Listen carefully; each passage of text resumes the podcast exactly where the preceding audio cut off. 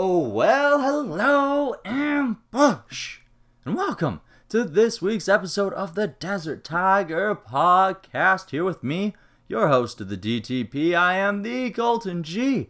And this week on the show, I am joined by Marie Nicola and Chrissy Newton, the hosts behind Alt Pop Repeat. What is Alt Pop Repeat? Well, we're going to give you a little bit of a description on that very soon. First off, we have to take care of a few things.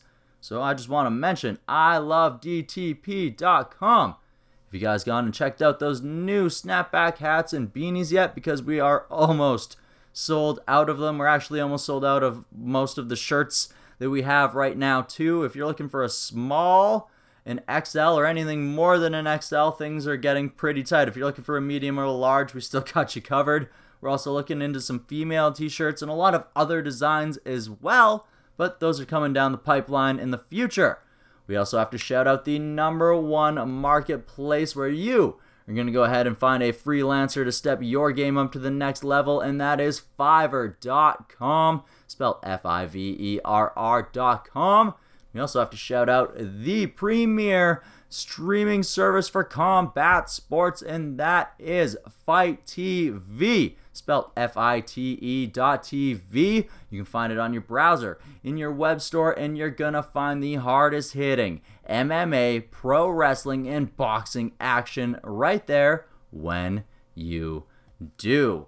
All right, let's talk about some hard hitting pop culture and counterculture action right now as we bring you to the world of alt pop repeat.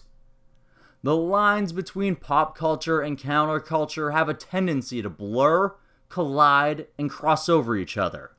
Sometimes cyclically, as what was once old becomes new again, and sometimes born out of the natural flow of nature and time. What connects these dots? And just how have these niches grown and evolved as technology has grown with them?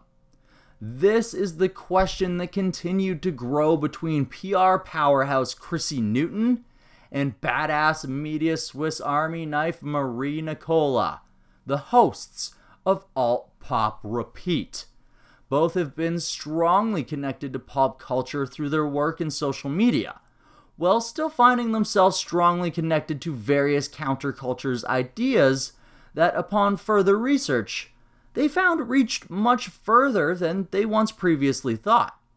This is where the idea for Alt Pop Repeat was born. The universe had brought these two powerhouse creatives together so that they could combine their years of experience like Voltron and take on all sorts of topics, like UFOs, what is punk anymore?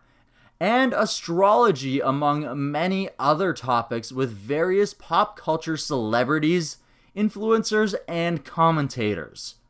So far in season 1, they have featured the likes of music legend Bif Naked, YouTuber Matthew Santoro, filmmaker Jeremy Corbell, and Canadian media icon and personal hero George Stroumboulopoulos, with more amazing guests on the way as they aren't even halfway through the first season. Marie Nicola and Chrissy Marie join the DTP to discuss alt pop repeat.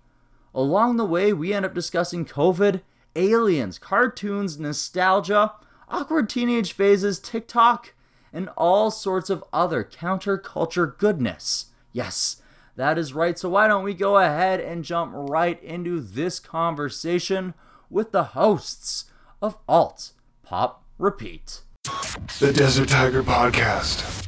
Hello. Hello. How are you? I'm doing fantastic. I was just playing with my dog for a little bit before I came up and got in this party here. How are you doing? I'm good. That sounds like a nice day. Very nice. Very, yeah. very nice change that's, of pace. That's kind of how I've been starting my day. I have a dog too. So in the mornings I because I'm obviously working from home, I um I just give him like cuddles like the only thing I could hug right now. So got to get as many of those in as you possibly can. What kind of dog do you have? Uh, he's a Chihuahua Terrier. Ooh, definitely yeah. good for hugs then. Yeah, yeah, he's he's my fur baby. So, he now I'm a little bit concerned though when I like go back to my office and stuff like that, or when I start leaving more, that he's gonna have separation anxiety. Yeah, for sure. Just because he's probably become used to everything else, right?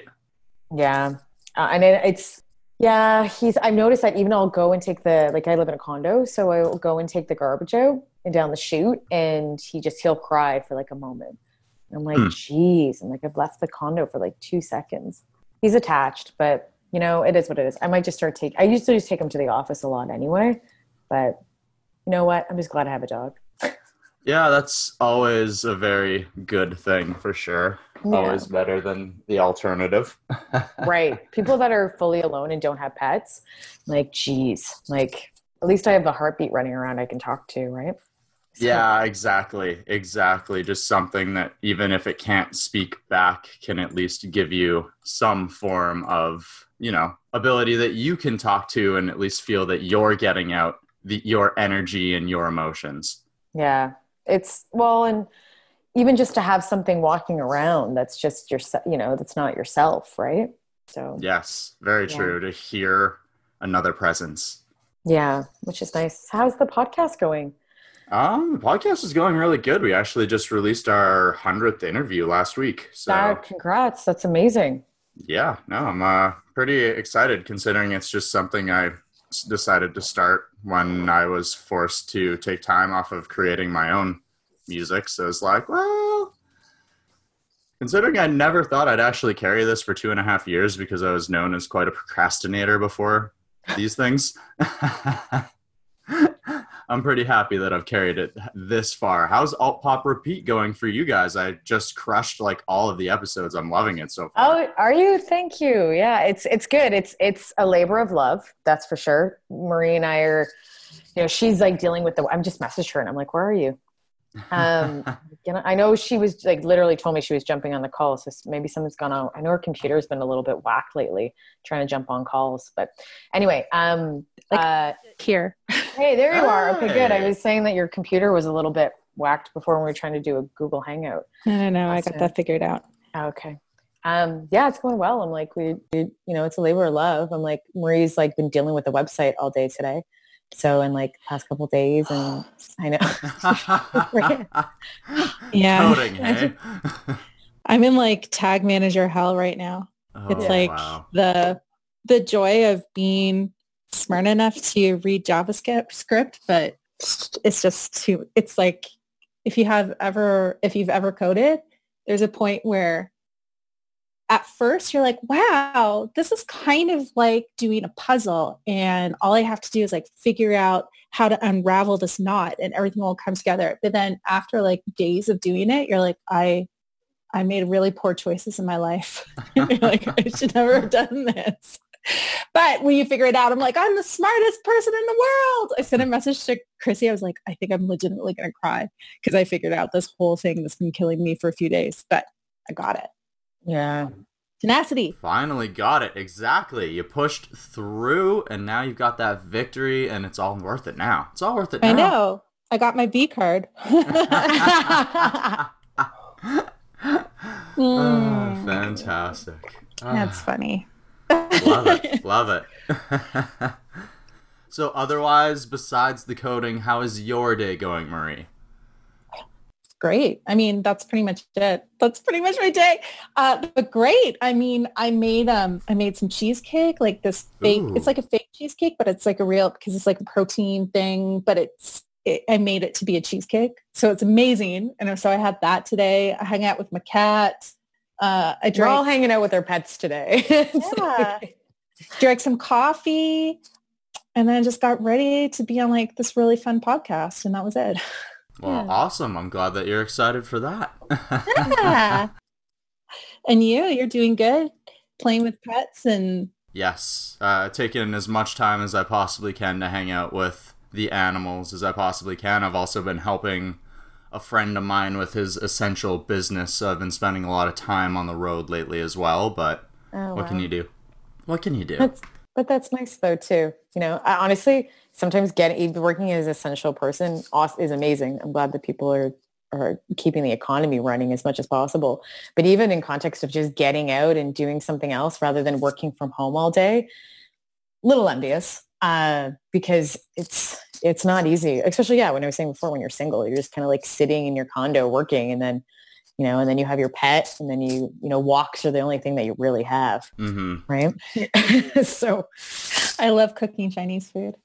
there you go. We're- It's always a good Sorry, way to spend be- time. Yeah. Right. I love to walk. anyway, yeah, Walks are always good, but no, I Walks are understand. great. Walks Yeah. are great. I've been trying to take the time to stop while I'm on the road if I can, just to watch some flowing water, maybe send some videos to my friends who I know don't have the opportunity to get out and see some nature for themselves. yeah, I've been on my social media, you know, creating little videos, doing montages. I'm like, I I don't think I've posted so much on Instagram in my entire life. So people are getting the most random content I can imagine. Like I think today I posted a, a video. Like anyway, yeah, I've just been posting the most random stuff. So a lot of social media activity. I think everybody's. Yeah, I think everyone's doing a lot of stuff. I know Marie, you're in Yeah. the same boat as well too. So I think I've gotten like a new appreciation for cam girls too, because like my life has. Well, no, my life exists. Are you on- starting a side business you haven't told me about yet? well, you know, we're working on it. It's, Is it called karma cake? Is, is that really what's going on here? it's called classy classy chats. And- classy chat. right. And really it's just like me having like, you know, like a geisha. That's it. You only see me from like the neck up and that's it. Um, but no, like my life has been on chats. Like we've been having group chats and birthday parties and, you know, group lunches where my friends and I will like all order lunch together and then we'll go into a Zoom chat and have a little meeting. And it's like, it is, it's exhausting because I'm like, oh my gosh, can we, do we have to have another chat? So I guess like there's a part of me that's just a little introverted. So I'd be happy if, if, um, we could cool it on the social time a little, but I'm also kind of like loving quarantine in a weird way because I don't actually have to leave my place. So it's kind of like six of one, half a dozen of the other. But yeah, being on like, haven't you been doing lots of video chats? You're asking me? Well, Hmm. anybody. I mean, that's, I can't be the only one that's just like, wow, cam girls have it hard. Well, I don't like I, like Colton. I'm I'm imagining you have been. I've cooled it on the on the video chats. I I get really depressed when I close. I not really depressed, but it's you're by yourself and then you have like 50 people on a Zoom or even 20 or even like one person and then you close it and then it's like instantly silent. Oh, I love it. It's I hate it. It's so creepy. For me, I like I like the subtle goodbye. You know, It's- the subtle goodbye is like, you know, when you have friends over, you're like, great, it's good to see you. It's great. They leave, they go in the elevator. You're like, bye. And you wave out the door, you know, and you have that moment. And then you're like, close the door and you're like, I had such a great night. You know, instead, like Zoom, you close it and it's like instantly by yourself. And you're like, oh, that's depressing. That Mhm. must be what like outer space must be like, just absolute silence. Right.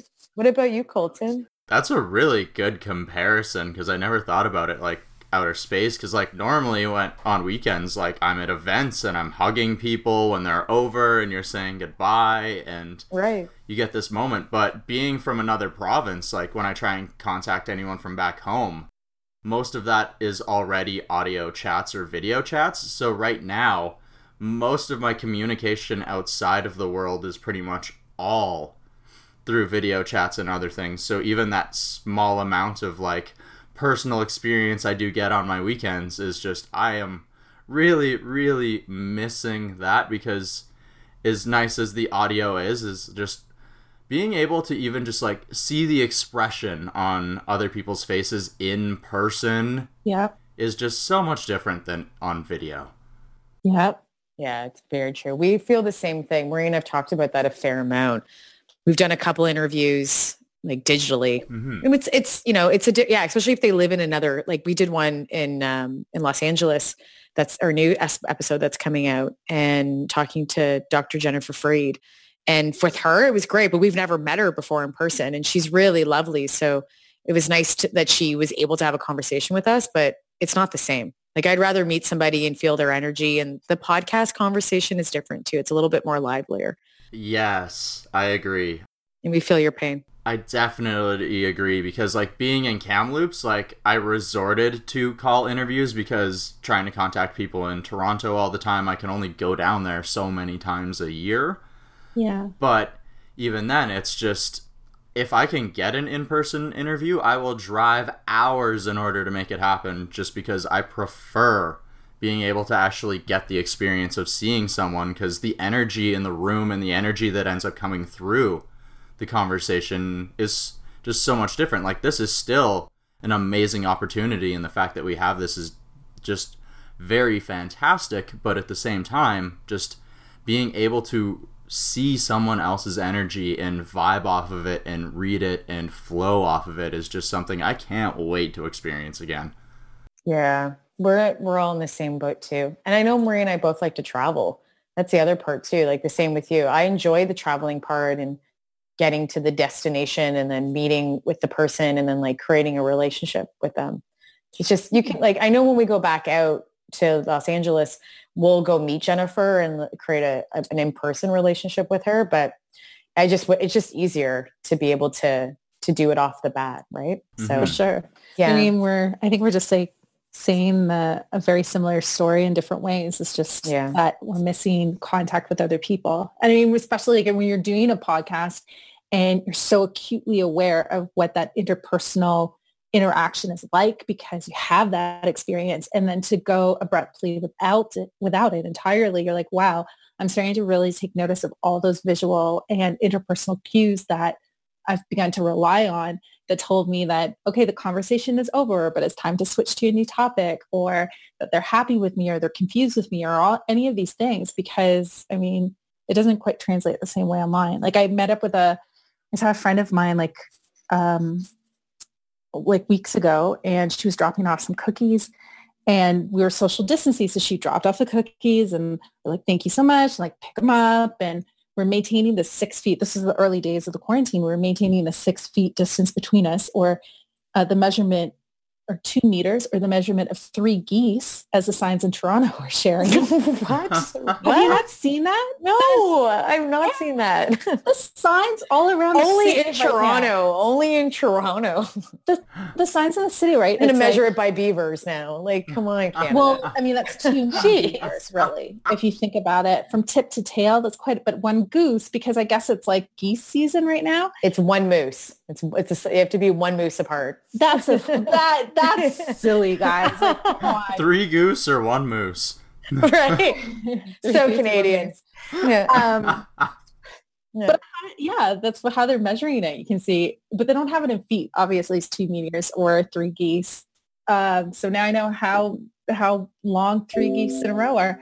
Um, but when she she drops it off, we're sitting there and we're chatting. But the the conversation was really uncomfortable because there was something about it because we couldn't be in each other's personal space. Like we couldn't have that. I don't know what you call it, like this electromagnetic exchange. I don't know if there's some sort of um, energetic exchange that happens when you're having chats with people. And then when it was time to go, it was so awkward because we're so used to like hugging each other to say goodbye. And we're like, uh, I, but you have to verbalize it. And you're like, well, I guess I, I should go now. It was really nice seeing you. And I can't wait to see you. And then you're kind of overcompensating for the lack of, of um, closeness for the other person. So it's just yeah. the whole thing is even when you do see people in person, it's so bizarre. Mm-hmm. And then it's like you see people crossing to the other side of the road because they don't want to be in your space and you know why they're doing it, but it still feels like you're being rejected. It's just Well, I- real. yeah. And when is the day that like is, is someone going to tell us? Is the government going to be say you know is a day going to come out and be like you can all hug now and touch each other? yeah. Like, how is when it, how are we going to do this? That that's what I'm really curious to say. Like the government, you know, like now you can have five people at your house, six people at your house. At that point, then you're like, okay, you know, obviously we can we can touch each other. hmm So I don't like that's what I wonder, you know, is that we're gonna get a memo that it's okay? Because and it's funny because ah. not everybody has COVID that you know. Majority of people staying at home, you know, and really following the guidelines are fine and they don't have COVID. But it's so crazy that we've been taught that even like even your friend that's been staying at home for like two months doesn't have COVID that, you know, you're scared to touch them. Like it, there's a Yeah. psychological thing there that I've been thinking about for a while. But we are so taking over your podcast right now, Colton. Dude, no worries. I was gonna say, like, this is- Yeah. See, is this is the thing. This is the thing about Desert Tiger is I shine a light and illuminate other people with this. My bonus episodes are where I get to t- do the majority of my talking. So like we're getting to know you and part of getting to know you is getting to know a little bit about your guys' world. Yeah. Well, I mean, this is basically like this. This is This is the it. podcast. This is our This is podcast. it. Yeah, 'Cause we'll Marie and I just and we'll talking. talk, and then especially like we're talking about COVID-19, we'll take a look at this and we'll say, hey, are there is there anything about this that's emerging that might be a subculture that's coming to light because of this? Is there any trends that we're seeing that are coming out of this? Are there groups of people that have never been seen before Yeah. uh, that are developing new traditions and new new um, ways of being because of it? So we kind of like we'll float around a topic and then we'll just kind of dive in. So we're, I mean, as you can tell, we're very much interested in COVID-19. And we're still trying it's to figure it out. It's taken over a lot of the world, so I can't blame you for being interested in it. And it's definitely like you guys say, what is it going to be like? Like when it finally comes down that we can finally go to concerts and other things, are people just going to be running out of their houses and hugging their neighbors? Like how, just how much? What is the excitement level going to be like? Because just this is something that Yeah. our world hasn't experienced in a hundred years. And a hundred years ago, we didn't have the technology and we didn't necessarily have the forms of entertainment that we have now. Uh-huh. Like movie theaters are a lot different, like concerts are a lot different, and like the general idea of everything is how are people going to react themselves when we're Yeah. able to do this is it just going is everyone going to be just overly ecstatic or are there going to be some of those people who decide like maybe i enjoy being trapped inside of my house like That's Well, I think it's gonna Marie's Yeah, like, it's me. I'll be like, I never want to leave. yeah, she's gonna be Can't take me campaigning. Yeah, she's gonna be campaigning the, the COVID lifestyle. They're gonna be like trying to like pull me out of my apartment. My arms are gonna be like wrenched in the door frames. and like, you Right. can't make me. But I think once we come out of this, we're gonna start seeing there. th- I really do think we're gonna start seeing um, new subcultures of people that are really rallying around like immunity viruses and pushing back even more from government because we're starting to see that now. Like we've been in quarantine for what, eight weeks, seven weeks, eight Yeah. weeks at this point. So, and we're starting to see the arrest is starting to come. So from that, usually there's there's some degree of cultural shift that's related to that. So to what degree, I don't know, but I think a lot of people are, a lot of I- people in groups. Yeah, I have I a don't know. What do you think? Yeah, I have a feeling a lot of people are going to start using because they get so comfortable having Zoom chats and doing digital conversations that that's going to happen even more personally. And then I think on the work side, work-wise, people are probably going to revolt a little bit because a job that you were told that you can't do at home, you can obviously do at home. So Obviously. Right. So I think people are going to revolt a little bit and say, especially if, you know, and corporate companies are telling people they need to come into the office more. I think they're going to say, no, I want to work at home because honestly, it's a, gr- it is a great lifestyle when you can do it at times and you can manage it and you can, you Yeah. know, manage yourself. Yeah. I think that's going to happen. And I also think commercial real estate is going to go. So at that point, it's, it's going to go, it's going to be really, really cheap, obviously, to get probably rent somewhere. But I have a feeling a lot of companies are going to start changing the way that they work because people are going to demand it. Honestly, I if I worked for a corporate company, that's what I would be doing. Because you a how much how much yeah right how much money would you save and time would you save for example getting up in the morning getting ready obviously you get ready when you work at home too sometimes I work in my pajamas but anyway uh, get right getting ready jumping in your car making breakfast or even making a shake getting there you know parking getting into your office then saying you know hi to people then starting your day you're four hours or three hours depending on what time you get up or into your day do you know how nice and how much time you would save too and how many things that you could do outside of it That's kind of Yeah. like agreed It's a 'cause lot. It was, it was a part of the lifestyle of the digital nomads, right? The, it was typically the millennials who came out of university, who were driven by experiences, who were traveling around the world, and they didn't want to sacrifice that. So they started to work as a part of distributed workforces. And this was something that was like, that was uh, a major part of startup culture as Mhm. much as and also why co-working spaces thrive because you could be working in London for a month, two months, and then you could travel and work from Vancouver and you'd still be a part of like WeWork would have offices there or your different co-working spaces. So you could live this like digital nomadic life. So you didn't have to have a traditional nine to 5 Mhm. I went into that space, mind you, lacking the glamour of traveling all around the world, but I enjoyed having setting my own hours and working at my own pace and having a certain level of freedom and liberty without being locked down to an office. Tried it, wasn't my thing. But now as the rest of the world are shifting into it, they're starting to see that that can actually create a better work to life ratio. And I think that's really where people are going to push. Parents can stay home with their kids. Uh, I can catch up on my Netflix and still get my Google tag tagging done. I can, you know, and you can do all these like fun things. But I think the other cool thing that's going to come out of it too is for a long time, and we talked about this in the episode with George Stroumboulopoulos, which is episode number two of Alt Pop Repeat. Please tune in. Nice plug, Um, Marie. Nice. Thank plug. you. It was, job, good job. very Yeah. graceful. Nice plug. Nice Do it up. It wasn't graceful, but I got it in. Good job. but we did it when we did the episode with George. We talked about the what we've we've constructed with social media, where we have this huge court of public opinion that is just so unforgiving because they hide behind a screen. Oh, incredibly unforgiving. Yeah. Incredibly unforgiving. However, now we're all living behind a screen, so we're a little bit more sensitive, I think. And even seeing the I see. I don't I think like- so. I've been. I've watched the trollers. I actually went on a meme on Instagram and I couldn't believe the trolling. The trolling was insane. And one of them was hilarious. So I had to like comment back and I was like, best fight ever and then left it alone. Hmm. But like, this is hilarious.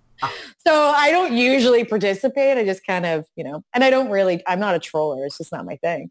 But I've seen the opposite. I've seen people troll like crazy now because everybody has opinion. Open, close, open, close. Like, what are we doing with the economy?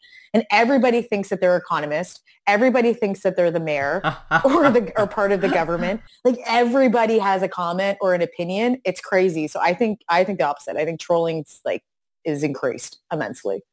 Personally, well, I, I, I obviously I disagree. maybe they've been maybe their comments have been right. Maybe their comments have been a little bit less aggressive maybe during COVID, but I just feel I, and I've actually participated in more conversations on my Facebook than I Oh, ever. I hope have. you were going to say like, oh, I was participating in some more like digital witch hunts and go out, No. flame some people. No, no, I don't want to. No, gonna this. What's flame. your troll name? Yeah, no, with, with your trolling persona.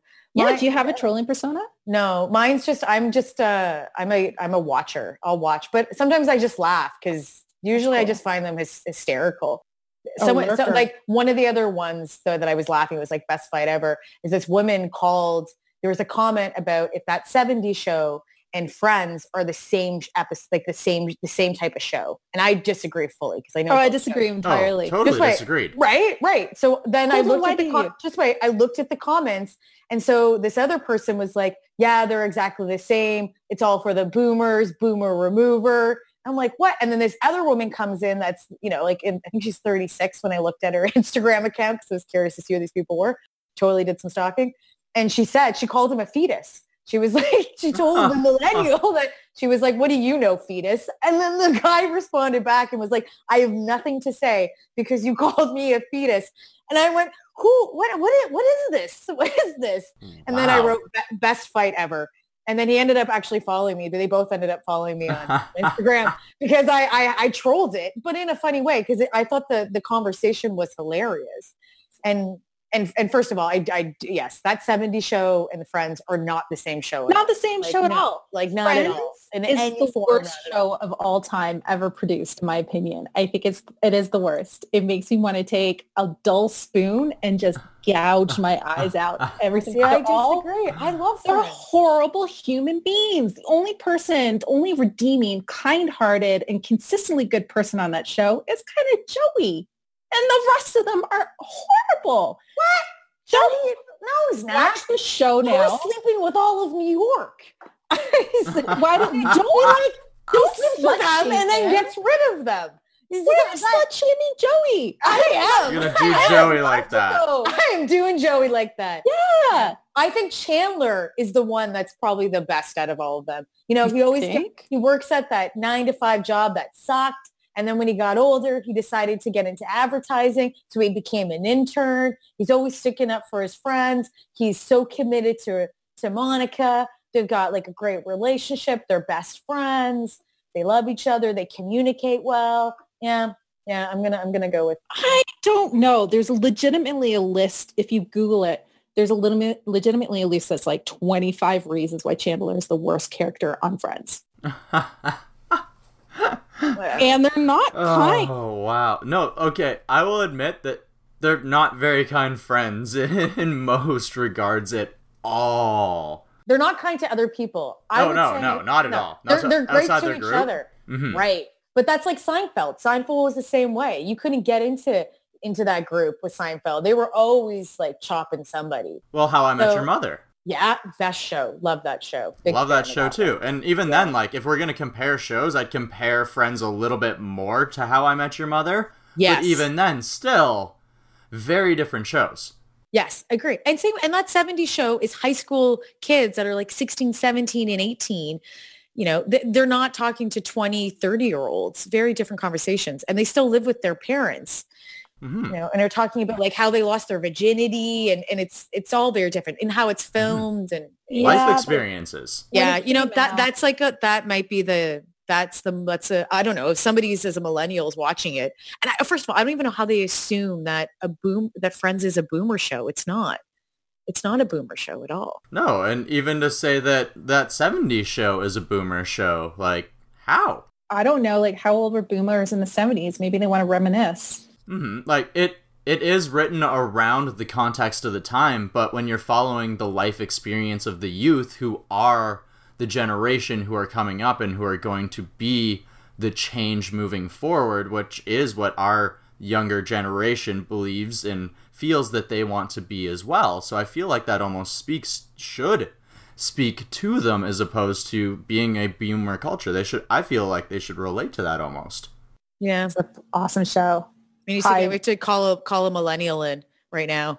We, Get Can I use my call a millennial uh, card, please? you gotta bring it down as Generation Z, right? Because millennial Yeah. is your millennial. Mhm. Well, no, I'm an elder millennial. It is Generation Z, but it was a millennial that was commenting on this on this conversation and called everybody a boomer. He's a millennial. He's not a Generation Z. So I'm an elder millennial because I'm 36, but I'm the last year for or the first year of a millennial. Sorry, and then I think now millennials are 2021 now. hmm They're around there. Yeah. And that's even just a giant difference between like what you say an elder millennial and we'll say we'll call it a fetus millennial to to say to compare it there. So the difference between someone like myself who's 29, 30 years old and someone who's 21, 20. Yeah. The experiences that they had going through high school are completely different. The movies that they watched, the politics that were going on in the world around them. Yeah. Completely different environments.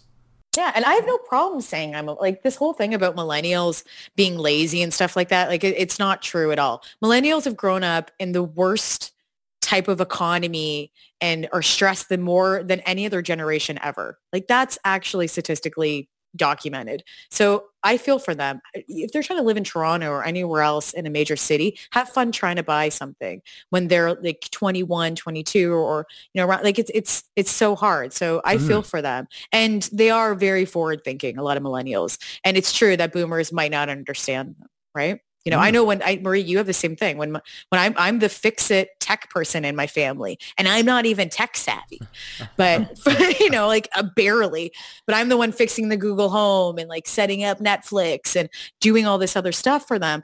And they're like, my dad's like amazed, and my mom's amazed. They're like, "You're a genius." I'm like, "Not really, but keep thinking that."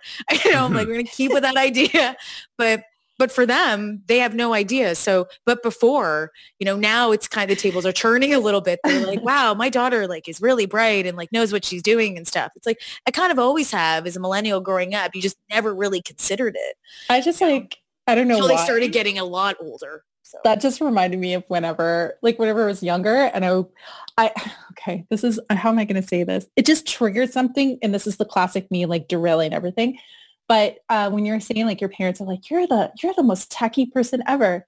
It reminds me of when I was a kid and I would go visit like my grandparents or elderly relatives and they're like, oh, you know, I've got to move this chair. And I would pick it up and they'd be like, Marie, you're so strong. And I'm like, it's just a chair, guys. He's like, but you are the strongest person ever. And I was like, yes, I am. I'm a superhero. like, I, I feel like amazing. So on one hand, it's like really annoying to have to be that person for your parents or other people. But at the same time, I mean, it's so validating. It's so mm-hmm. validating. They're like, how did you get my email to load into my email client? I'm like, oh, you don't need to know this information. Just call me. Just call me whenever you, this problem Just comes up me. again. Yeah, if I'm a tech if I'm a tech wizard in my family, you're a tech god in yours, that's for sure.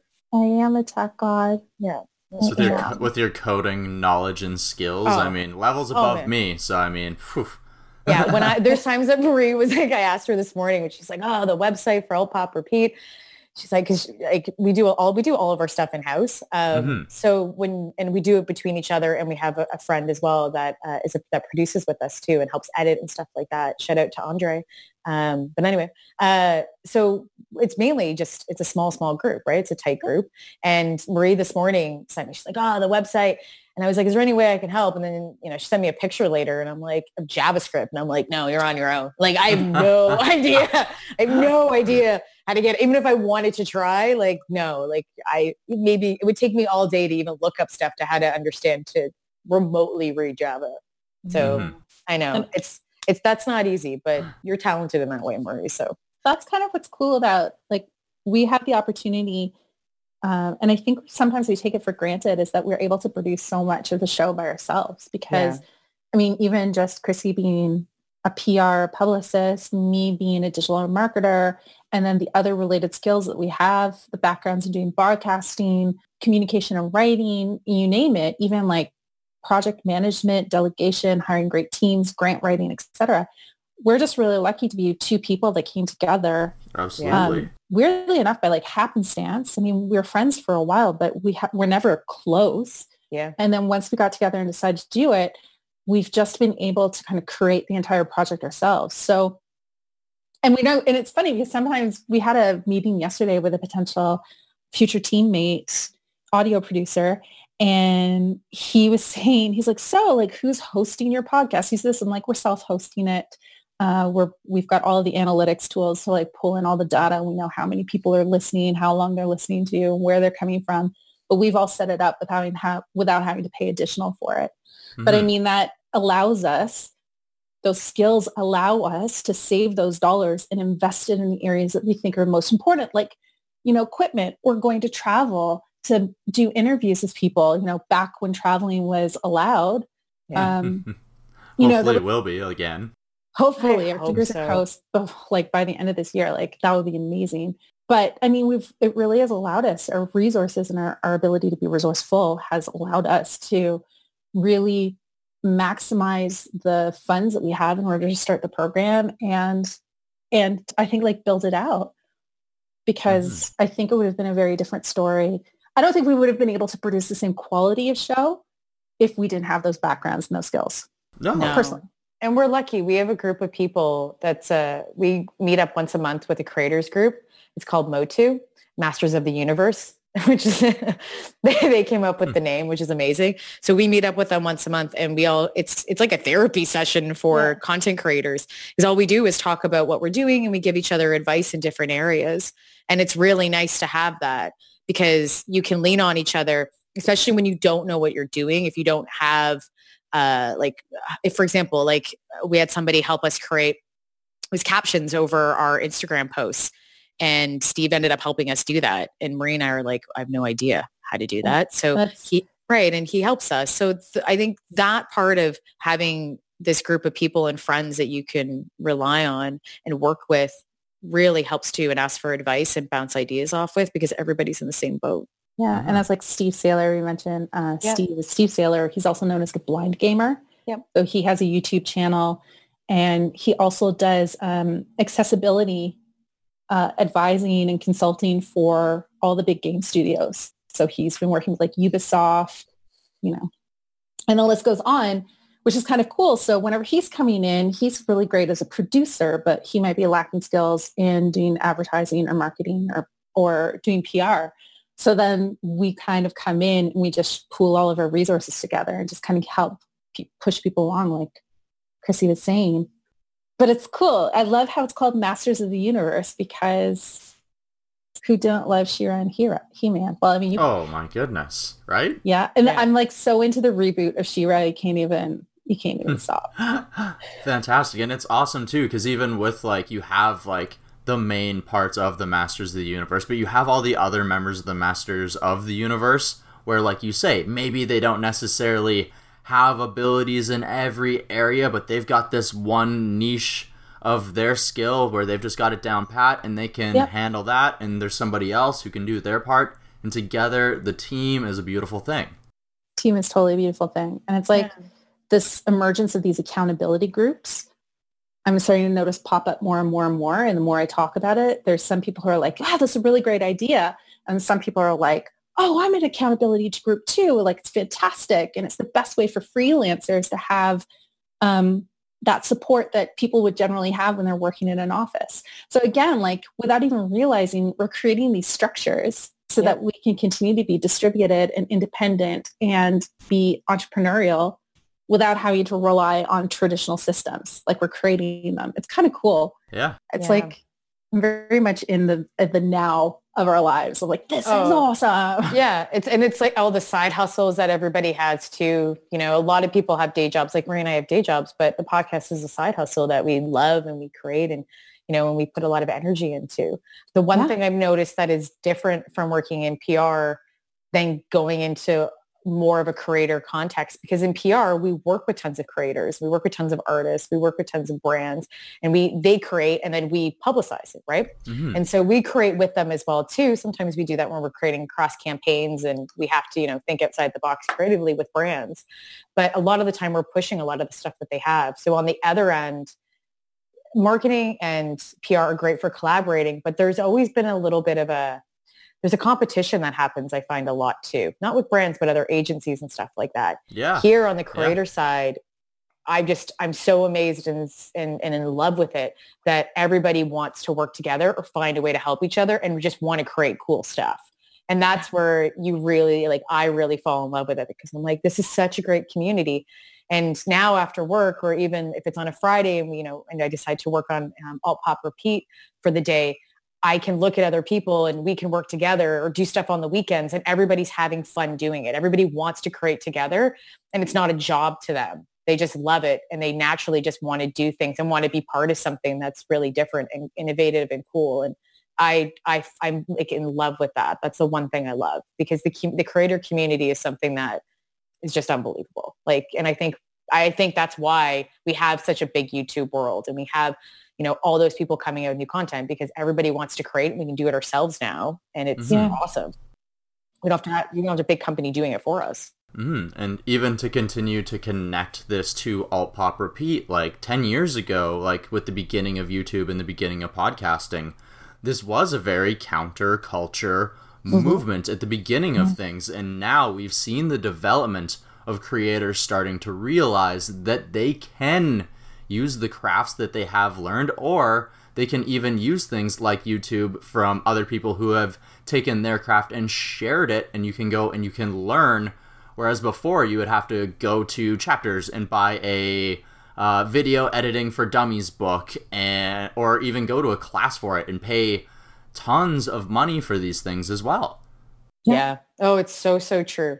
It's true that it's a counterculture. A lot of people didn't know how to use it. A lot of people weren't sure. They didn't want to test it out. And then when certain creators were like, you know what, even if they did, they just set up a camera really quickly and the content was really just, you know, average, you know, and independent, looked independent. That's okay because that's what people wanted agreed you know i'm i'm glad that we're getting out of this phase and more and more that everything was so overproduced so instagram is one of those platforms that has really really overproduced and then we look at tiktok and tiktok's not about being fully overproduced like it gives you the ability to do those things but having a handy cam raw you and your friends running around and being able to edit it at home like that's what people want now they don't really want fully produce pieces that are just so glitz and glam. That's what TV for. It's what Netflix is for and stuff like that. Social has really created that world and 100% it started with the YouTuber phase that now has moved into it and it's created a different way we can consume content and how we look at content.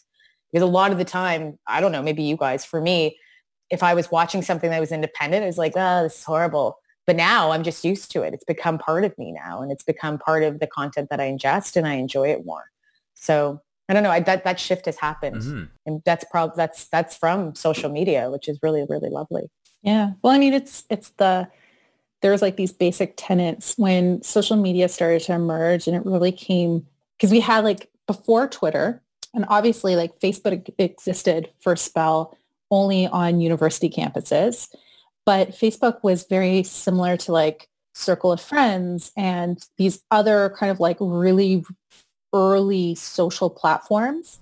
Hmm and we had MySpace, which started to die out around the time that YouTube started to emerge in like 2005, 2006. But the way that it was operating was it was people really loved social media because not only the ability to connect, but the ability to create these transparent, accessible, and like heartwarming vignettes and stories and share openly and honestly, and I say openly and honestly like a lot, but regardless is true, Mhm. um, in a way that wasn't, like Chrissy was saying, that wasn't overproduced. And we got away from that because then we started to get into the platforms. We really started to master the platforms and we started to kind of understand the hacks and what content are people gravitating the most towards and what's driving the most clicks and what do people want. And then we saw that for a period, people were really driving for that aspirational, you know, area. I kind of blame the Kardashians for it because keeping up with the Kardashians also is really big. And they were showing a very aspirational lifestyle, a very wealthy family. And they just kind of like snowballed. And so with that, we started to see more people creating more produced content on Instagram and all these other platforms that are coming out. Mhm. But we're so tired of it because there's nothing to connect to. You're connecting to an image of a person. You're not actually connecting to somebody in real life. You can't relate to it. So this like area of relatability, I think is that's like the most powerful thing. Even the newest influencers on Instagram now are are not producing heavily. They're like all younger. Also, sidebar, why is it on everybody on TikTok is like 16 and they're all stupidly hot?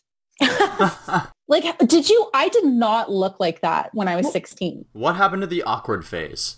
Please tell me. I don't think that exists anymore. Because like I was exist. an I was an ugly duckling from between like twelve to like twenty three, and I don't know what happened to everybody else because they just skip right past that phase now. They do. I just feel like there's something they're missing a period, a humbling period in their lives. They will never get back. Maybe that's actually maybe that's what I call like they're peaking too early. So by the time they hit 23, when the rest of us are kind of like growing into our looks and we're not tripping over ourselves as much, they're all just going to fall flat. So Because who knows how it's going to affect their confidence and everything else once they've felt like they've already been this way. Once the years of age start to get to them, is it going to hit them harder than it's hitting us who maybe feel we're more acefully, gracefully because we didn't necessarily have that gap or we skipping in between where we had those awkward phases. Yeah. I had those awkward phases. Oh my God, I went through a whole phase where I only wore like I was committed to chokers and headbands. And that was like a hard, like I want to say a good one and a half years of my life. And I had this one headband and it was like a daisy headband. And I was like, I am going to be like this nouveau 1960s hippie D-light kind of girl. That was like my vibe. And I was so into it. Now looking back, I kind of regret it because I also had really big glasses. So it wasn't a great look. But hey, like I, I had that experience. Yeah, but Mhm. if I was if I was 14 right now and had the internet and beauty makeup tutorials and like skincare products that are way better than Noxzema, you know, I would we'd be looking better too. Very Like, they- true. they- you know, they've come out with a lot products and just consumer brand wise have really upped their game and also makeup tutorials. Like nobody was contouring when I was in high school. You know, we were wearing like horrible lipstick and you know like not blue eyeshadow but Mm-hmm. close enough and like really bad blush and you know like lip liner brown lip liner like it's just it, it wasn't pretty I liked your look. You showed me Right. pictures of you in high school. I was like, you're cool. You also had like those, didn't you have a pair of the Tims with the heel on it? I did, yeah, yeah. It was, a, it was a. Beyonce boot. Yeah, I really liked fat. I still like fashion as an adult, but yeah, I really liked fashion when I was in high school. But it doesn't mean that you know I was I was one of I grew up at a, a country high school, so imagine like head to my Instagram. I'm going to pro- promo myself here. Go to at Miss Vocab, and you will see my high school. That was a semi-formal outfit. I was wearing like army and like Tim's and like oh yeah, like I was full on Girl, you know, trying to live like- my Beyonce Destiny's Child Your, lifestyle, you know? your country, your country high school is like Oh, yeah. so This is a much country. cooler than what I, I was like, you're a big city man. If you could get Tim's without having to drive all the way to Halifax to buy them, you're living in a big city. right, that's true. So we should explain. So I'm I grew up an hour outside of Toronto on a dirt Okay. road that that was rural, and I went to like a rural high school, so very farm, you know, hickey high school that I that I love, Mhm. and I still have friends that I talk to that I've known since I was like six years old. And Marie's friends the are awesome. Marie's thank you, and and Marie is, but she grew up a different type of like country lifestyle. Like you're an East Coaster, so. yeah. I'll let you explain that, but we both did not grow up in PEI. Toronto. Yeah, yeah, we no, were not did not grow up in Toronto. No, But I was like Summerside PEI. Like I can't legitimately. My town was not even a city. It was city. It was classified as a village. Um, and then by the time I was like in my teens, we had become a town.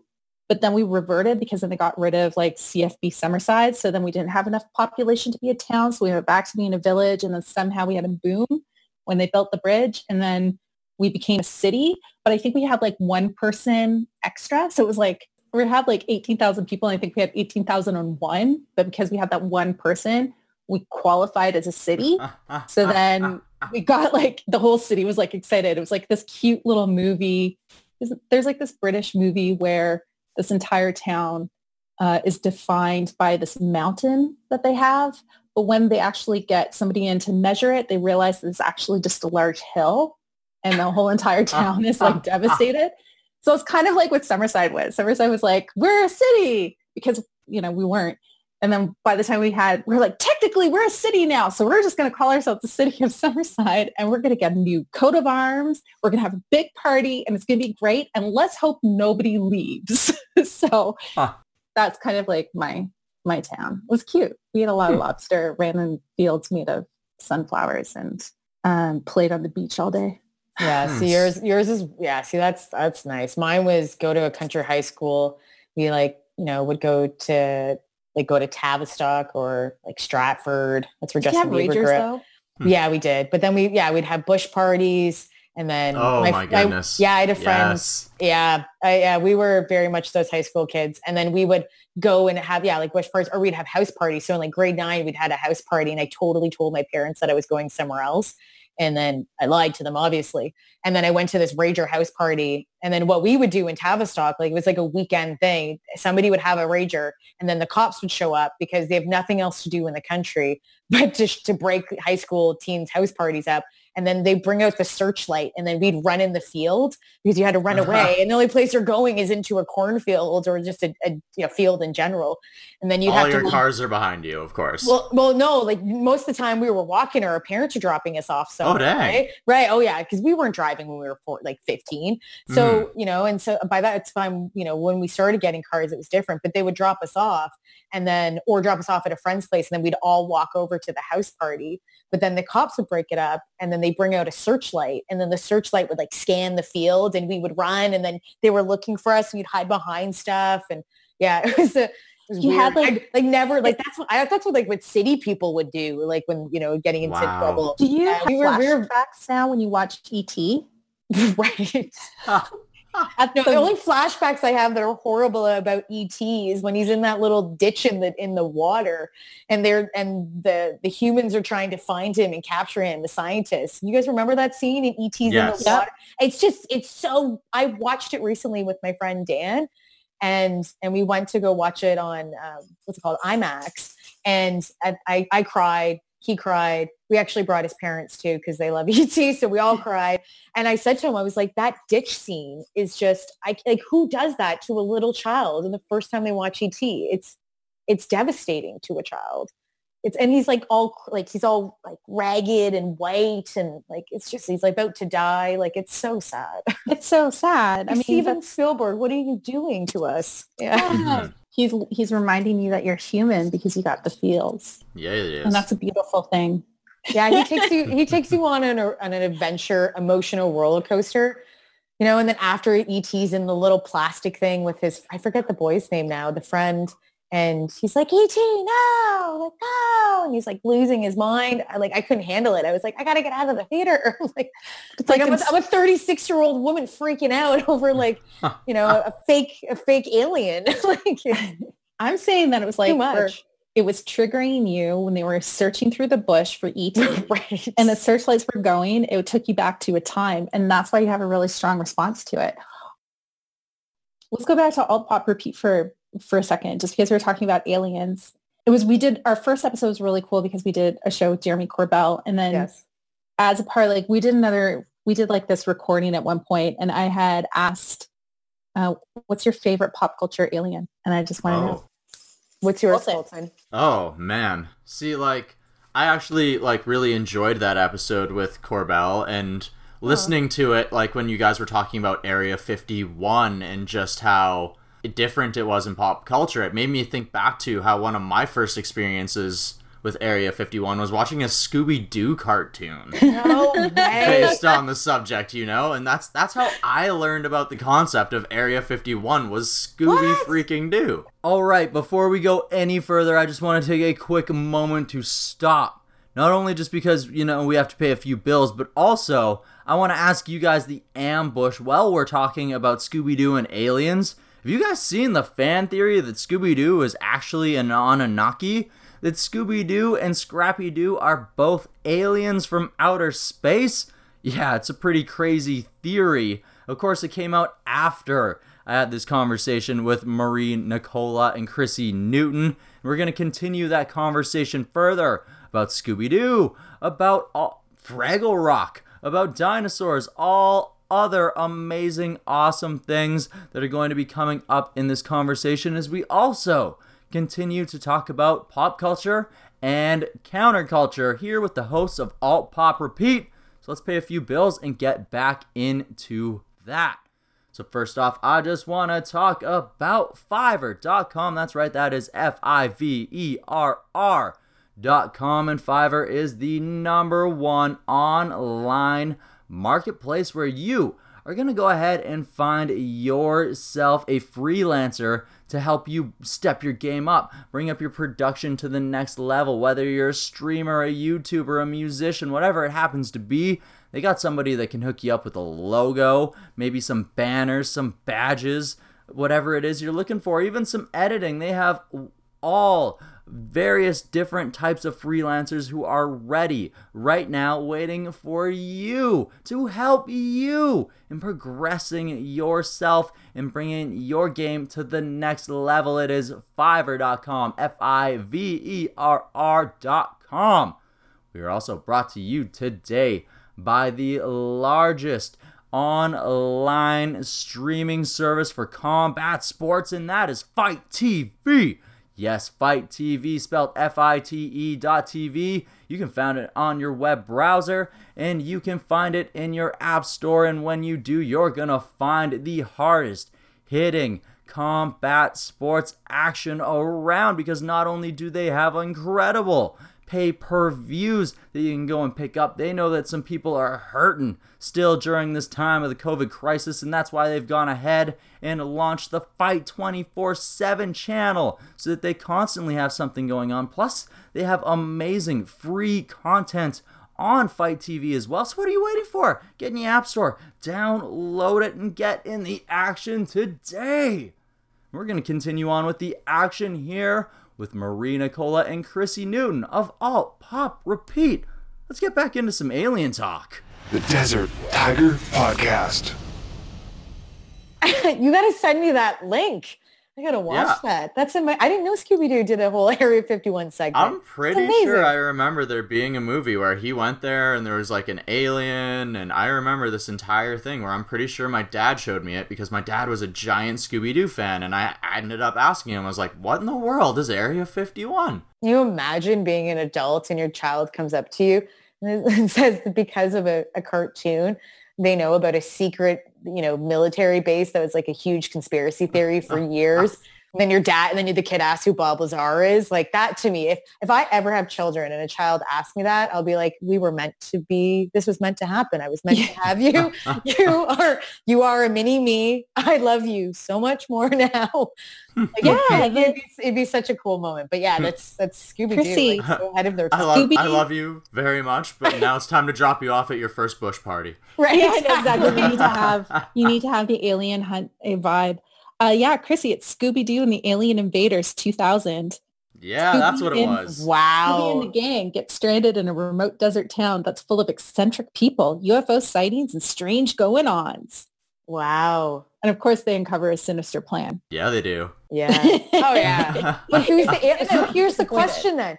Is, is if there's an alien in the end, then who's really the alien when they take off all the masks? I can't remember. You know, when they're, they're like, ah, and it wasn't this person, and ah, it wasn't this person. Like Well, that's the all- best part about Scooby Doo. Yeah, it is. Mhm. But I mean, is, there's yeah. there's that's the treat to discover for you. Like whenever you're That watching is. it. I'll watch it spoiler tonight. alerts here. Well, I've been watching. I have to. I'll put it in between my Fraggle Rock uh, episodes. I've been, Oh my I know. goodness. I've been catching up on Fraggle Rock, and it's it's changing my life. Like I, I realized when haven't. I was, you got to watch it, Colton. I I haven't seen kid- that show since I was a kid. Like Yeah. honestly, Fraggle Rock and Dinosaurs. I haven't watched Yes. either of those shows since I was a tiny, tiny child. And Yeah. both of them are incredible. honestly, like I realized, um, I watched, I went to the first episode of Fraggle Rock. So I'm like, I'm going to start from the beginning. So I started and I went, wow, I am a weird child. Like I was a weird, weird child back then because I really like the Fraggle Rocks are living in their own little world and, and then they have this human world and then you have their, uh, the, oh my God, the Gorgs that have another world, but then they have the trashy, that's an oracle that lives with the Gorgs, but I don't think the Gorgs know about the trashies, only the Fraggles. It's it, to me, it just, I told my friend about it after. I was like, do you really analyze Fraggle Rock? He's like, no, I'm like, watch it. It's I'm like, watch it. show. It is such a good show and it it's a classic and it, it should Do be, you I don't want them to remake it because they'll just kill it now. No, they but- oh, they can't. absolutely would. yeah, They Jim absolutely would Henson, destroy Jim it. Henson's a genius. He's I literally still remember the theme song. Like I could that and the Littlest Hobo theme song. I could anytime, anywhere. Oh, I yes. I'm just like every time I think of Fraggle Fraggle Rock, I think of like Wembley and Gobo in the Yeah, red. I can I can picture the like screen of the intro in my head right now and just them singing. yeah. Go watch it. Go watch it oh again. It Oh, will God. good. I Yeah. need to. Yeah, I will. need to. Wow. Yeah, it's and, and honestly, the writing is really good, and you realize how wonderful Gobo is. Like the, all of the characters are just so good, and and then they have little songs. So you know, again, I'm gonna shout out to my Instagram. I did my montage. I was like, I did a progression of my progression of feelings during COVID and a Fraggle Rock montage. So I took Wembley singing about him staying in his place and him never going anywhere. It's this beautiful little song. And then after I segued into like them being stuck in a jail because the Gorgs like captured them and they're all singing a song about how they have to get out. It's just, it's so good. And it's so good. like, you just don't see that anymore in cartoons. Well, it's the brilliance of Jim Henson's studio. Yeah, I mean, you I take a look at like what what they've done and how they've transformed our lives. We've just grown up watching them. Like yeah, it's, it's unbelievable. Even even the level of depth, like just off the description that you gave, Yeah. the level of depth that has to go into creating the show alone with the oracle that exists within this one group, but they possibly don't know, but this other group knows that it exists there, and to come up with these concepts and everything else, and then you go and watch some TV shows today, and it's literally just toopy toopy Binoo Binoo. Oh yeah. that's ex- exactly it. Yeah. It's- it's- I would actually tune into that show. Won't lie. Right. It's uh-huh. honestly, yeah, Fraggle Rock is just it's next level. The trashy though, when I when they went to go ask the trashy the oracle for questions and like or answers to questions, they have like two little buddies that are friends that protect the oracle and like awaken the oracle and they have these little like side chats with each other and like the side commentary it's just it's really just brilliant Like that's some Greek mythology level stuff. oh it is it is and like for a little kid i never got it to that capacity until i got older and i went this is so much better as an adult But that's why those shows yeah. like that's why everything that came from Jim Henson was so good because everybody could watch it. yes. Like think about again going back to Sesame Street. They would have they had this whole skit that was based around Twin Peaks and was called Twin Beaks. And instead of saying damn fine pie, they'd be like, that's some darn fine pie. Like they they adapted stuff to teach kids, but it was entertaining for parents too. And that's kind of what made it so good and what makes it so enduring. That's why it's like you can watch Fraggle Rock now in your 30s and also watch it when you're a kid. It's like it's awesome. It's like perfect. But they've never quite like since they lost Jim Henson, they they never really it hasn't been the same. Like without him, it's not quite. Like a shout out to like a great Canadian cartoon. I don't know if you guys ever watched The Raccoons. Oh, was Canadian? Yes. Yeah. What? canadian I had no idea that it was Canadian. Yeah, it's a Canadian show. Um, Wow. and the whole thing was like it, what i i didn't get from it until i was older was the fact that the raccoons all they did was fight against the industrial aardvark corp- corporation that was trying to decimate the forest. So there it was like this environmental anti-corporation respect nature band together be a team know your family. That whole storyline was like that was the raccoons. Wow. It was wow. it was crazy. And their whole entire thing was like how do they make and like um uh cyril fuck man i can't believe i remember so much of this. Cyril sneer cyril sneer was like the aardvark was like the nose that was pointed down and always had a scar in his mouth and they basically through the throughout the entire season when they got to the very end of it they started to make him an actual sympathetic character because the raccoons were like he was their ne- nemesis, but they kind of like wore him down with like education and understanding that in the end he he was a bit of a redeemed character. Hmm. So- Uh, Wow. Side note, I just looked up. I'm buying the edition on Amazon, Fraggle Rock. You should. 35 bucks. I, I just bought it. And I will tell you, Colton, I just found that the Dinosaurs, the complete first and second season is only $20 on DVD on Amazon. Oh my goodness. I might have to make a, an Amazon order as soon as this conversation is over. Exactly. we have like all the the nostalgia. This is welcome to the world of Chrissy and Marie, where we sit and like reminisce about the days of yore and then right. the impact on our lives today. And on So- side notes, we do majority of the time, Marie and I are probably watching more documentaries, not just Fraggle Rock, but we're in COVID mode. And you know what? Frag- Fraggle Rock is, is just lighting up my soul. So It Wow. is. Um, yeah, it is. Yeah. Sometimes you need those things that light up your soul, just like your guys' friendship has done with each other as well. Yeah. Yeah. aw. Yeah. It's for good segue. Aw, there's so much love. yeah. I actually really want to know what exactly, what cosmic force ended up deciding that you two ended up having to meet and creating Alt Pop Repeat. Uh, we were going through breakups. Yeah. No way. You're, Yeah. you're telling the, you're telling the real story, Marie. But that's, that's it. I mean, It's it's, true, we don't, yeah. it's not, we don't have complicated feelings about any of that. It was just, but that's Yeah. what happened. We were both going through breakups and we're just like, but there's weird things. Like when you go through a major breakup in your life, there's like these weird events that happen because all the things that you've been holding back from or people you have have been threatening to see for so long, all of a sudden it kind of like all comes at you at one point and you're just like, okay, I was really sad for a little bit, like a couple weeks. Yeah. And then now all of a sudden, everything that I've ever wanted, the people and experiences and the projects and everything are now just kind of like pummeling me. And I'm just so excited and I'm so happy. So it's kind of like Chrissy was, for me, was in that wave of that period in my life where it's like all the awesome things were coming and saying, okay, you had your breakup. Now that's done. Now look at all the awesome things that are happening. And so Mm-hmm. that's kind of like my metaphysical Wow. um, manifesting kind of take on on the whole thing. yeah. And Go on. Yeah, I, I agree with that too. And in addition, Marie and I like the same things. We both like to talk. We're both super opinionated, as you can tell, you know, in both ways. And we also nothing wrong with either. Right. And we, we also really enjoyed looking at certain subjects and really taking them apart and deconstructing them and finding mm-hmm. like connections to them, you know, if they're linear or not, you know, that was, we really would just naturally do it in conversations and we still do it. We call each other and we'll talk for hours, you know, compared to people that don't even really talk on the phone. Well, before COVID, we generally do that and, and naturally really gravitate towards the same things.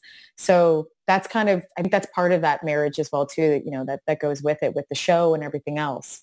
Yeah, I think, and, and obviously, like, I agree that there was something that probably brought us together. We were going through similar experience in a similar time, and those things really come together. And, you know, when you go through hardships, sometimes really great crafts and really great art and different things that come out of it or stuff like podcasts or, you know, maybe Marie and I'll do a painting next. Like, I don't know. like, I don't know. But like really good things come out of shitty times and a really great thing came out of a shitty time. What I would say is, is Alt Pop Repeat. Can I say shitty on the podcast? Is that okay? Well, absolutely. okay. Um, already dropped the F bomb at least right. once. So right. cool. and I am perfectly okay with that yeah, too. so I would say like that's that's it. And then also, yeah, it opened up a lot of other doors. You know, I've always wanted to do another side of being a content creator since I've been younger. You know, that's always been something that I loved. And, you know, I think we we feed off each other. We're you know, we both have a love for content creating, even though we work in PR and digital, there's another side of it and we both get to express it, which is really, really mm. cool yeah and it makes it, it makes me happy like in the end of it i said to marie even if this doesn't you know say our show didn't you know it doesn't have like 5 million listens and whatever i don't care i'm i'm really happy that i'm really thankful we have an audience right now and it's growing for sure but i'm just really happy i get to do something i love because it makes me happy a lot. Mm. Yeah. yeah. Even if you make just a small impact, even with like an audience of a couple thousand or a couple hundred thousand, even if you don't hit a million mark, even then, like you're gonna influence somebody down the road, and that somebody is going to go on to create something more and may even possibly end up connecting with you later on. And who's to say that what are you two gonna end up going on to create as a team for or down the road? Yeah. yeah. And that's yeah. we're like because we have um we bring to the podcast different opinions and different thoughts and we don't always agree on things but we have this fundamental and wonderful trust between us that allows us to have those differences of opinions and share them with people where we're not like we're not all sunshines and roses the entire time we are not always these like poly positive pollyannas all the way through the show which I think makes us a little bit different than some other people because we're not trying to be anything other than ourselves. And we're not trying to do anything that represent the best of what we know in the world at that moment. And the other mm-hmm. thing is, is that when we're talking with people, and I've said this before, we've done like interviews with, um, with some people before. And I said like, look, like don't hold back. Share what you say. Put, put yourself at issue share those opinions because this is a safe environment and we're not here to create drama like not drama but you know controversy for you but we want to be uh we want to represent our audience fairly to ask the things to put our own i'll say ignorance is a really strong word but to put our own um our own shortcomings out in the world and have those conversations so that other people know that it's safe to do that. So if i have terminology that i've been using forever that might be considered insensitive to some, then I really trust Chrissy and the guests to be able to come back to me and educate me otherwise, because I think that also makes for a stronger show because we're also showing people that you can have positive mm-hmm. conversations without jumping down people's throats all the time. Sure. Well, you need to be able to grow as human beings as well. And growth requires you to learn from your mistakes. Mm-hmm. Yeah, 100%. exactly. They're not perfect. Right. and no. learning you know, and maybe in next season we and I've talked of things like getting because we have a lot of pop culture people that are part of the show, which is which is part of the show as well. But talking mm-hmm. to people that really live more in the counterculture world, you know, could be a second season with us. And those conversations are for sure going to be a little more difficult because you'd have someone like an MRA or you have somebody who has a very, very distinct difference in opinion between Marie and I. So those questions are going to get harder. The conversations are going to get harder, but like Marie said, we're not here to attack anyone. We're all here to listen and say, well, here's a platform. You tell us what you think and we'll say what we think and have a discussion on it.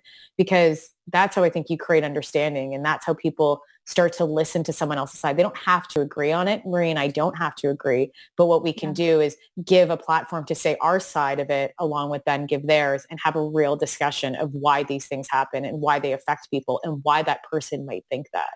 Mm. And it's like the MRA thing is is a hard thing for, for sure it is. Yeah. To like resolve with because as two women hosting the podcast, that would be inviting somebody into our environment that fundamentally don't think that don't believe and don't understand that we are thinking, breathing people that have our own uh, free will. They think of us as inferior beings just because of our gender. So it's a hard space to kind of resolve with that, to kind of give them a voice. I'm also not like entirely in love with the idea of trying to validate MRAs as an actual thing. No, I think that should just all go to hell. But right. Um, mm-hmm.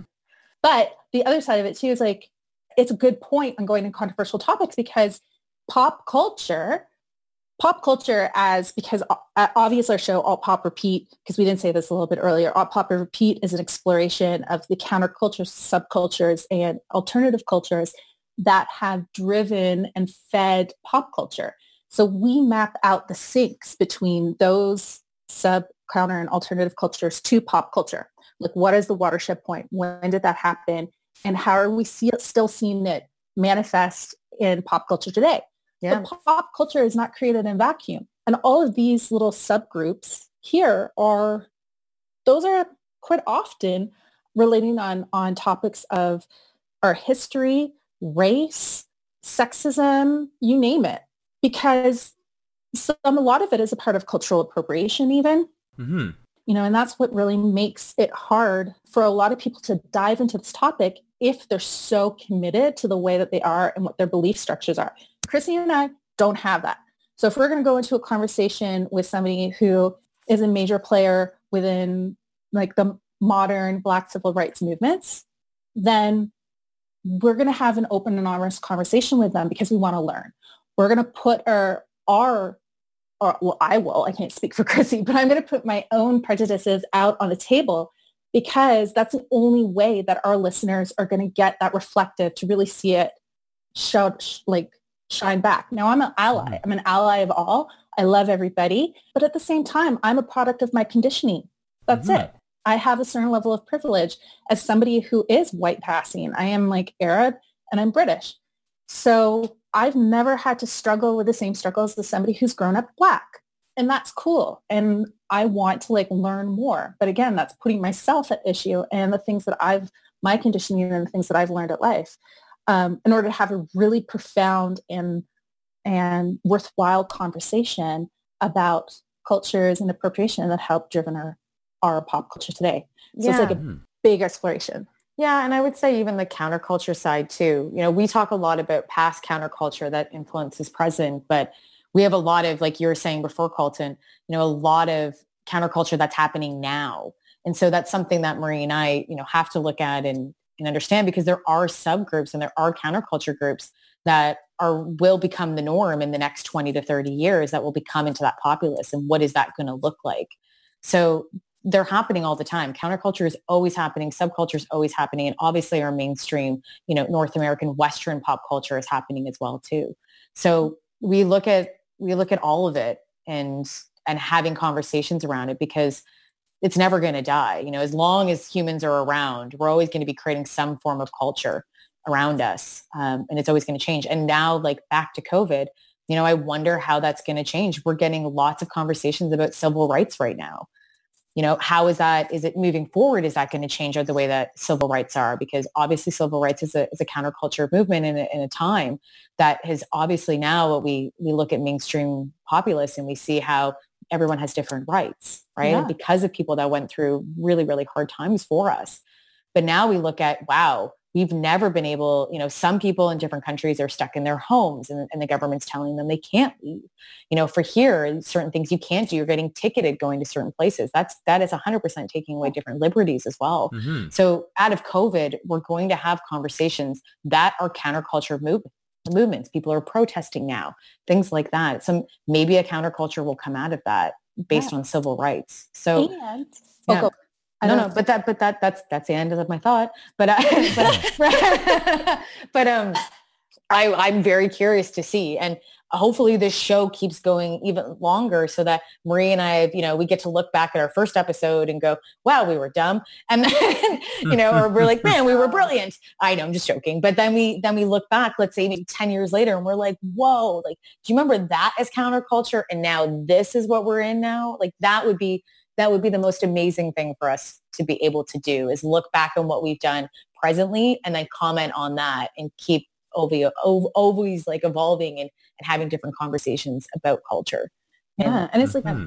going back to COVID, yeah. Um, we are starting so that concept of privilege we didn't really know what that was like we we had a sense of what was to be privileged but now we really do because you can have if you have a home that you can quarantine in if you have the luxury to quarantine somewhere and you don't have to go and work in the grocery store and you don't have to go and work on the front lines or be you're not one of those essential workers that is privilege man how lucky are you that you don't have to go do those things right Absolutely. and we're starting to understand that those people that are are making sure that our lives are still running with some certain like yeah. normalcy the men who men and women that are picking up our garbage every day, the police officers that are on our street, making sure that even though we're not all out in the street, that you know people's businesses that are shut up are staying safe.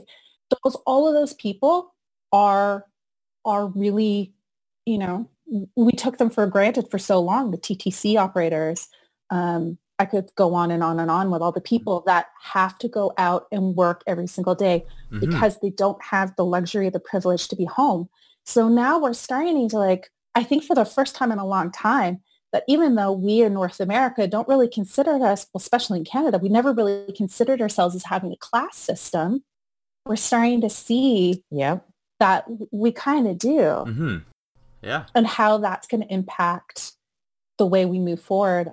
I, I, I don't know. I don't even know. Yeah. Like, I'm just really grateful that I have a beautiful apartment that I can, you know, stay in and I can work late if I need to and I can paint my apartment whenever I need to and I can have like take time out of my day to have these wonderful conversations with you Colton that you know if I if I had to if I had to help keep society moving in a different way in an actual real functional tactical service level kind of way I want to be able to do that mm-hmm. so yeah, I agree and I'm I'm thankful that those people are we still have an economy because of those people. Mm. Yes. We wouldn't have an economy and it, we'd be in a really bad position if we didn't have people going out to, you know, work in grocery stores, doing deliveries, things like that. Agreed. Oh my gosh. And, and it also, it does, you're right, Marie, it, create, it shows for sure we have a class system and how we have to, you know, validate each other in different ways and respect each other and give respect yeah. to each other in different ways. Yeah, it's very we true. Pay our government to make sure that we have servants.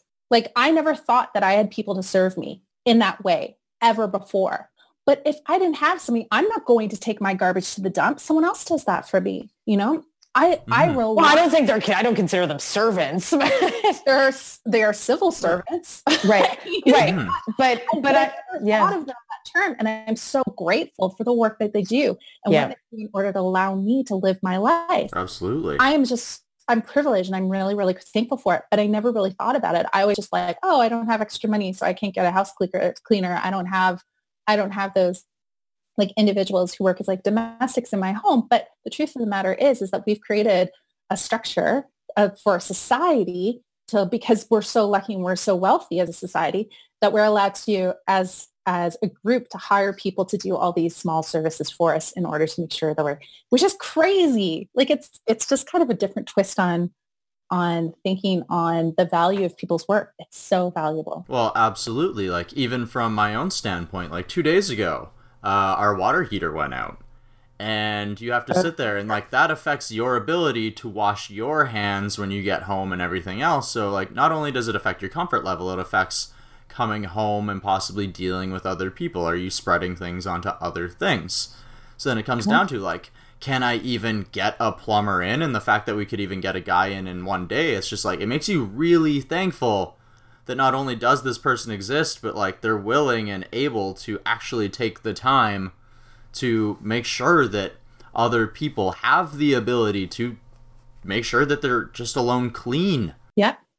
And it's like, let's go back in time. Back in time. Let's let's go back to, oh gosh, we could even go back to relatively recent times uh, a lot of people did not have running water in the way that we we measure running water. Yes. Back into like the 30s, even the 40s, uh, a lot of people didn't have it. It just wasn't a part of it. A lot of people who lived down in the country were living off of like well water. Warm water was something reserved for for the elite. Mm-hmm. But we're so wealthy as a society that we're able to to have that pumped into our homes like it ain't no thing. Mhm. So it's only human right to have clean running water. I don't know if it's necessarily human right to have hot water. Yeah. so you're just Yeah. like, dude, it's crazy. It's crazy. I'm just so grateful. And I'm like, yeah, I'm just like so much more grateful for the life that I have right now Mhm. and the people that are contributing to make it happen. But it really kind of puts a lot of things in perspective right now. Mhm. And I, I don't think I'm going to come out of this. I wasn't an ungrateful person before, but I think I'm going to come out with it a little bit more, I don't know, feeling like I'm a lot richer than I thought I was. Yes, definitely. I agree. Because even though there are other places in the world where you still have to do things like boiling water and other Yeah. things, like you mentioned, like we haven't had to do a lot of these things for the last 100 years, thankfully, for a lot of us. And some of us even still were doing them within even the last 50 years, even less than that in a lot of these situations. So the fact that, like, we don't have to do that, because when you think back to the amount of time and effort it requires just alone to make sure that your family is clean the fact that we can like have those abilities of just plumbing alone to get the water into our houses it's so many things that you don't even think about at first and then once you actually realize it it's like we have it pretty damn good we have it pretty damn good. And it's like if we're learning anything right now, and I think this might kind of move into how we as a society and how our pop culture is going to shift slightly, is the we're starting to realize we can do things for ourselves. I mean, you take a look at any of the quarantine memes, people are making bread, they're making yogurt, they're like they're They're getting in the growing lettuce they're growing lettuce. They're yeah, out of their old lettuce. Yeah. out of their old lettuce, people are becoming are realizing that they have access to so many things that they didn't have to figure out how to grow their own lettuce because it was so convenient to go to the grocery store and it's not anymore. Where it was they took advantage of the fact that you could go and just buy bread. But again, it's inconvenient to do that. So everyone's trying to to they're figuring out the DIY way of maintaining their standard of living but at the same time they're realizing that they're saving oodles of money. Yes. And they can do it themselves. And when they do do it themselves they get a lot more satisfaction out of it. So i'm really curious to see how i think that is going to be like a major piece on how we are going to be as as a society once we come out of this. And i don't know like maybe it's like the pop culture tie-in would be like we'll have all those diy channels on on instagram and tiktok are going to turn into you know megawatt channels and you know who knows? But i think it's kind of like this it's bizarre. We're getting back to basics. Well, yeah, and this even this conversation we're having now, you know, obviously it will go up online and it will stay, and it'll be like a little time capsule. Because fast forward, you know, even a year or two, like I wonder the conversations we're having now because this has never been experienced before, so everyone's just kind of guessing, you know, the, the way the world, what's going to happen next. So then we listen to it a year later, and we're like, wow, like the world has changed this much, or maybe it hasn't changed at all. Mm-hmm you know I, the the interesting thing that i've noticed about covid and maybe it's the circles that i run in and i've had this conversation with a friend of mine recently too that we run in these depending on who you associate with the covid conversations can be negative or positive. So mine have really been you know and this you see that people really want change. So my group of friends and people that I'm associating with and all my social channels and everything that I follow is saying we need to come out of this with a different perspective. We need to come out of this with a different way of thinking and a different way of communicating with each other and the way that we we do anything now. We need to look at it and really observe and change our actions. That's the conversations I'm hearing on that side. And so I asked my friend and he said, I'm not hearing that. And I went, that's mm-hmm. interesting. He goes, that's not in everybody's conversation. And I said, yeah, I go, there's this collective. So I wonder now that because there is a group of people that collectively want change in multiple different ways. And then there's some people that just want to go back to being normal and go back to normality. Yeah. So I wonder not who's going to win, but how is that going to bleed together? And what is that going to look like? Because I find that all the optimistic, very, very optimistic people are saying, you know what, this is a time that humanity gets to restart. This is a new, you know, resurgence for them. This is a new time that we get to change how we act. And hopefully, I hope on that side that, that we run that way rather than the other thinking that comes into play and goes, I just want to stick to norm and we don't change anything. We go back to our, our ways that are somewhat destructive, I would say. So, yeah, well, I don't think well, we're going to be able to afford to do that again. If you have the income and the privilege to be able to go back to, but we don't know. Mm-hmm. See, this is the thing, Marie. We don't know because economically, we have no idea. We've never been in this position to know that how this is going to affect us in a recession. Mm-hmm. You know what that recession is going to look like. So we don't know if people are, you know, are going to have expendable money. Are we going to go back to people then? You know, how are we going to be consuming? Is is there going to be money? Are our housing prices going to go up or down because of inflation? Yeah, we don't know. A lot of economists are are guessing, and there's tons of different you know ideas out there. So so we don't really know which way we're going to go. If, if housing rates go down, oh man, you know, or if they go mm-hmm. up, it can affect us in so many mm-hmm. ways. So just of like, like but if but if inflation ha- level, yeah. on a personal level, I know like I've saved so much money. Like my credit card bill, when in one month I went from spending maybe like $1,500 a month on my credit card on just bullshit the entire time. And then I got my credit card bill the other day and I was like $300. My mind was blown. And I was like, and I even looked at it and I was like, well, I didn't really need to get that. And I didn't need to get that order.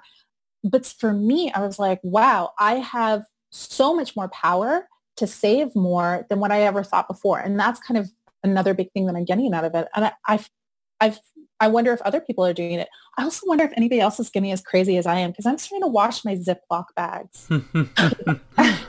I don't really want to go out to the grocery store to get more, um, and they're perfectly fine. I just have to wash them. So I wash my Ziploc bags. I know people too. that do that yeah, as well. But so. I, but I, but I, but I've been doing that my entire life, though.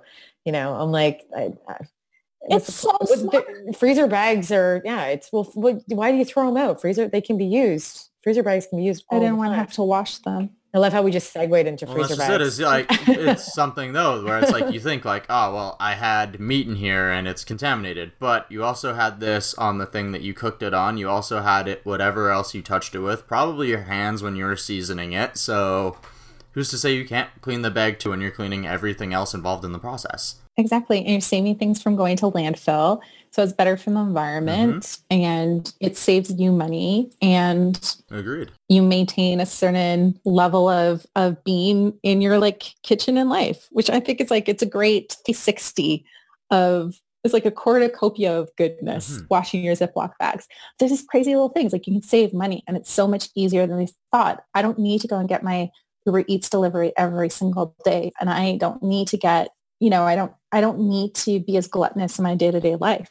So I think that is going to change the way. So how is it going to be in a recession? I don't know. I like to think that coming out of it, part of it is that people are just not going to be spending as much. One, because we've all been gravely impacted for a period in our lives that we're not earning as much as they were. Like a lot of us are not we don't have as much we have to recoup those losses and mm-hmm. and saving money is just like it's such a powerful thing i was like whoa my bill was like $300 i felt like i was She-Ra on top i was like yes!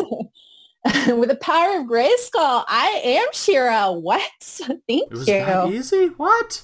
What? Right. Who is this? So our lives are like yeah, lives are constantly changing in pop culture and alt pop repeat. That's us. Hmm. Yeah, and then it even goes to Stan, just like because you have those people, and it is going to depend on the person because there are a lot of people who are living on the verge or are were on the verge of being one to two paychecks, like they say, outside of being considered bankrupt. So, how many of those people are now going to build lifetime savings and how many people are just foolishly going to think that the world is going to return and that this is never going to happen inside of their lifetime. I know. I know. It's like anybody who survived the Spanish flu, if they're around, they're just like, ugh, these guys are amateur hour.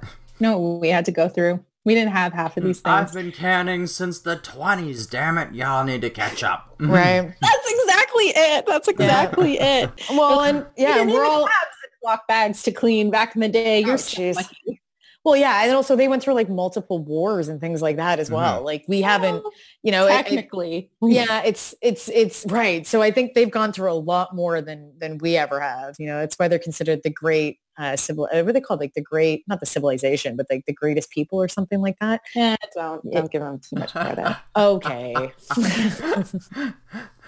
but I mean, Oh, they're great, but are they millennials?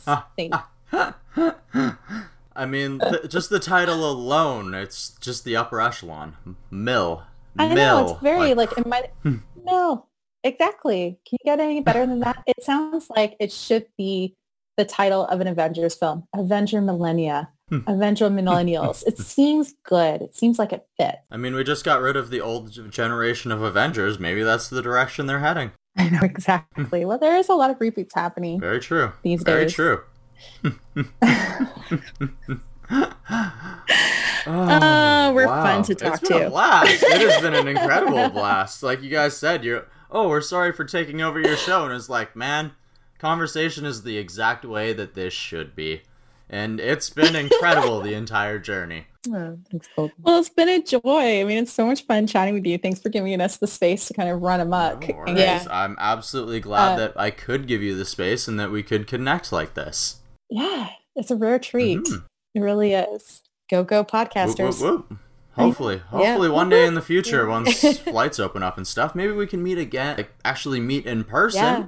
But until then, I'm Yeah, glad that'd we were lovely. able to get something that works out for the meantime. Absolutely. And I mean, I've been threatening to take Chrissy out one to the East Coast, but then also I love Haida Gwaii. So I want to take her over to BC. We can like swing by Kamloops. Ooh. Yeah, why not? Whatever ends up happening, just got to stay connected and just figure it out, right? Yeah. Yeah. that's what the else are you going to Exactly. do? Yeah, it's a new world now. Exactly. Yeah. Well, whatever the new world ends up coming out of this, I hope that both of you stay happy, stay healthy, and I really wish that both for not only both of you, but also for Alt Pop Repeat. Awesome. Thank you. You too as well. you. You. Yes, you too as well. Awesome. Have yourselves a fantastic rest of your day. You too. well, you too. Bye. Bye. Thanks, Thank Colton. you. Bye. Bye. The Desert Tiger Podcast.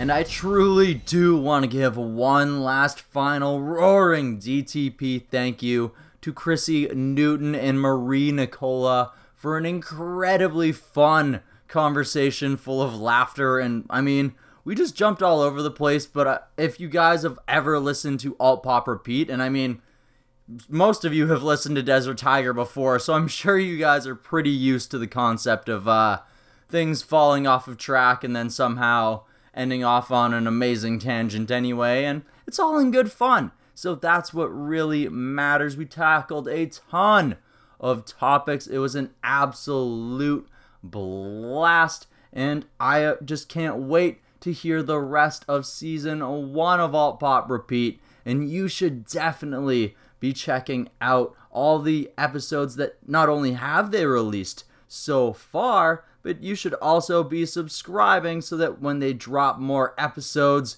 you can be hearing them ASAP.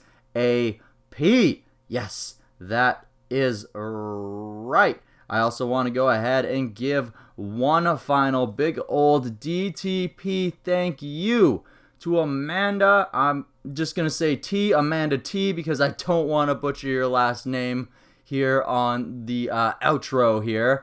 So, yes, big thank you to Amanda T of Vocab for helping with setting this entire conversation up. But last but not least, one of those last roaring DTP thank yous goes to you, the listener, for not only tuning in to today's episode, for, for just being awesome in general.